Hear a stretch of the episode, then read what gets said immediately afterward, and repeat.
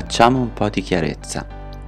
La sofferenza psicologica nell'esperienza migratoria.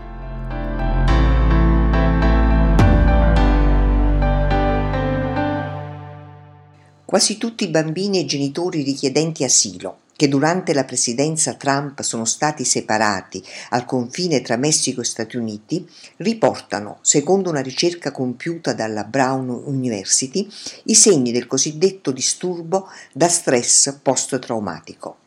Secondo questo studio, genitori e figli condividono traumi premigratori simili e presentano segni e sintomi di traumi non solo legati al momento della separazione, ma anche a quello del ricongiungimento, come sentimenti di confusione, incubi ricorrenti, difficoltà a mangiare e a dormire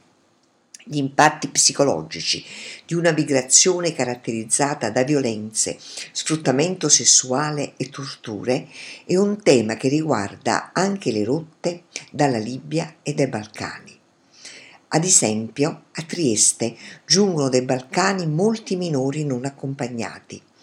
Parecchi di loro, nei centri che li accolgono, presentano una frequente alternanza di stati d'animo, passando da momenti di allegria e condivisione ad altri di irritabilità e chiusura guscio, oppure di forte preoccupazione verso il proprio futuro. Ma in generale la condizione psicologica di un migrante che entra in accoglienza è caratterizzata da una forte ambiguità giunti in una terra straniera in cui si è scelto di arrivare, si è ancora profondamente legati alla terra che si è abbandonata. Chi migra vive una sorta di duplice assenza, quella del paese di origine e quella del paese di arrivo, di cui si avverte la distanza a volte abissale dalla propria cultura e dal proprio sistema simbolico. Si tende pertanto ad idealizzare la terra di origine per contrastare il sentimento di sradicamento vissuto nella nuova terra.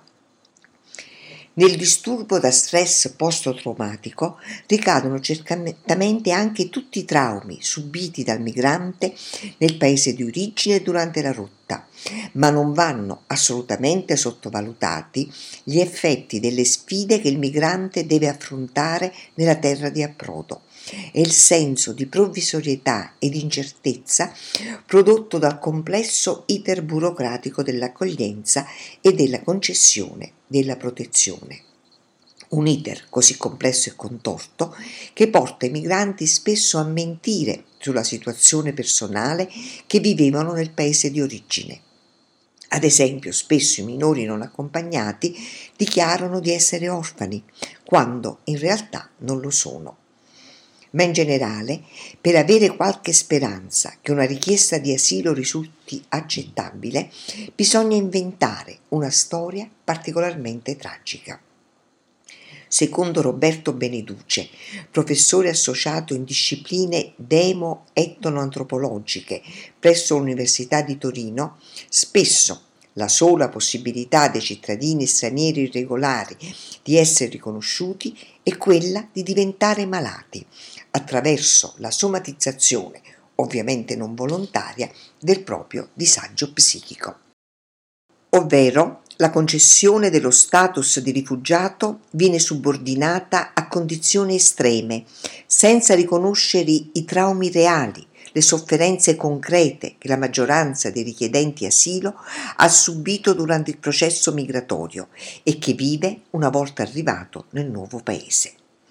Quanto ai minori non accompagnati, non si dovrebbe necessariamente essere orfani per veder riconosciuta la dovuta dignità alla propria sofferenza, legata al distacco dalla famiglia e dal proprio paese e ad un'esperienza migratoria vissuta senza il conforto e il sostegno di un adulto. Fonti Sito di Melting Pot 21 dicembre 2021